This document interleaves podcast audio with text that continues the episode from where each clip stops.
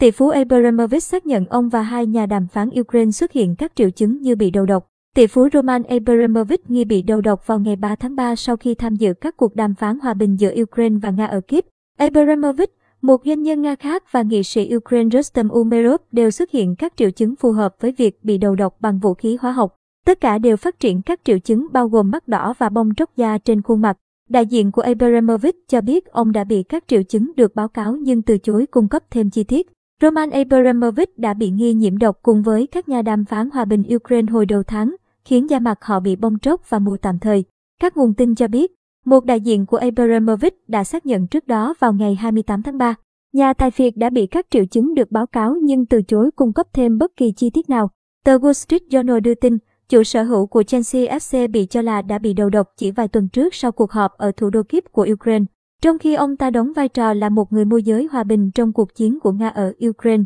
Sau cuộc họp ở Kiev vào ngày 3 tháng 3, Abramovich cũng như hai thành viên cấp cao của đội đàm phán Ukraine đã xuất hiện các triệu chứng bao gồm đỏ mắt, chảy nước mắt đau đớn cũng như bong tróc da trên mặt và tay, các nguồn tin cho biết.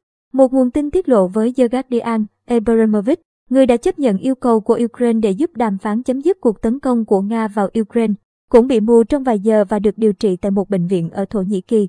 Các nhà phân tích tại trang tin tức điều tra Bellingcat xác nhận rằng ba thành viên của phái đoàn, bao gồm cả Abramovich, tham dự cuộc đàm phán hòa bình giữa Ukraine và Nga vào ngày 3 tháng 3 đã trải qua các triệu chứng phù hợp với việc bị đầu độc bằng vũ khí hóa học. Trong khi đó, sau Walker của Guardian cho biết, một nguồn tin có hiểu biết trực tiếp vừa xác nhận với tôi rằng WSG Bellingcat báo cáo rằng Abramovich có các triệu chứng ngộ độc.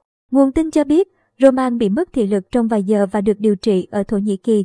Trang tin điều tra cho biết họ đã biết về nghi án đầu độc từ lâu nhưng quyết định không công khai thông tin do lo lắng về sự an toàn của nạn nhân. Tiết lộ này được đưa ra chỉ vài ngày sau khi Abramovich được cho là đã đến Ba Lan để làm nhà đàm phán giữa Putin và Tổng thống Mỹ Joe Biden, người đã đến thăm thị trấn Rzeszow của Ba Lan chỉ cách biên giới Ukraine vài dặm vào tuần trước.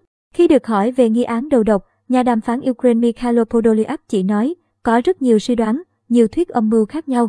Trong khi đó, Umerov kêu gọi mọi người không tin vào thông tin chưa được xác minh.